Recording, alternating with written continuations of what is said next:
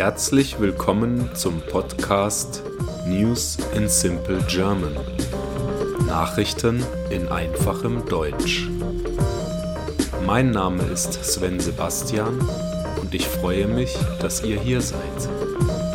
Ich wünsche euch viel Spaß beim Hören und ein erfolgreiches und angenehmes Lernen.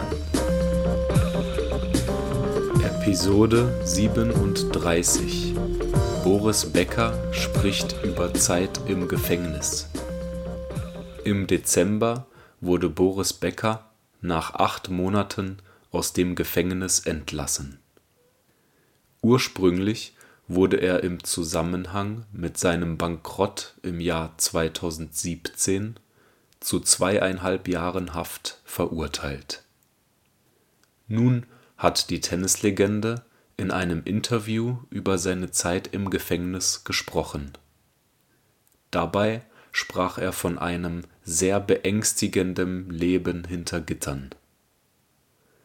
Du schätzt die Freiheit nur, wenn du eingesperrt warst. Ich bin jetzt seit über drei Monaten draußen und ich bin glücklich, hier und am Leben zu sein. Kurz nach seiner Entlassung im Dezember sagte Becker, dass ein Mithäftling versucht habe, ihn zu töten. Das Leben im Gefängnis ist sehr gefährlich.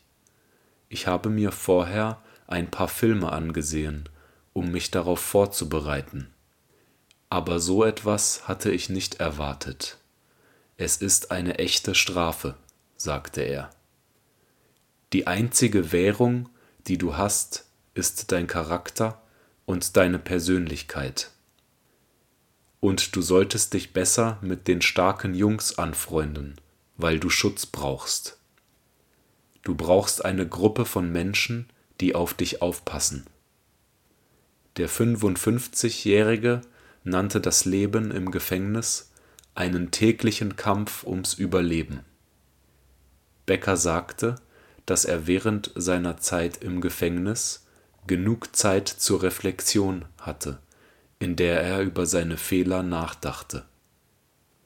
Aber jegliches Gefühl von Bedauern dauerte nicht lange, da man am nächsten Tag aufstehen und buchstäblich überleben muss. Ja, ich hätte dies tun sollen und ich hätte das tun sollen, aber im Nachhinein ist man immer schlauer. Ich habe getan, was ich getan habe, meine Schulden bezahlt und ich bin bereit für ein Comeback, sagte er. Becker gewann während seiner erfolgreichen Tenniskarriere 49 Titel, darunter sechs Grand Slams und olympisches Gold. Nach seinem Karriereende wurde er als TV-Experte und Tennistrainer, insbesondere für Novak Djokovic, tätig. Ich hoffe, diese Folge hat euch gefallen und ich freue mich, wenn ihr diesen Podcast abonniert. Ich wünsche euch einen angenehmen Tag und haltet die Ohren steif. Bye bye.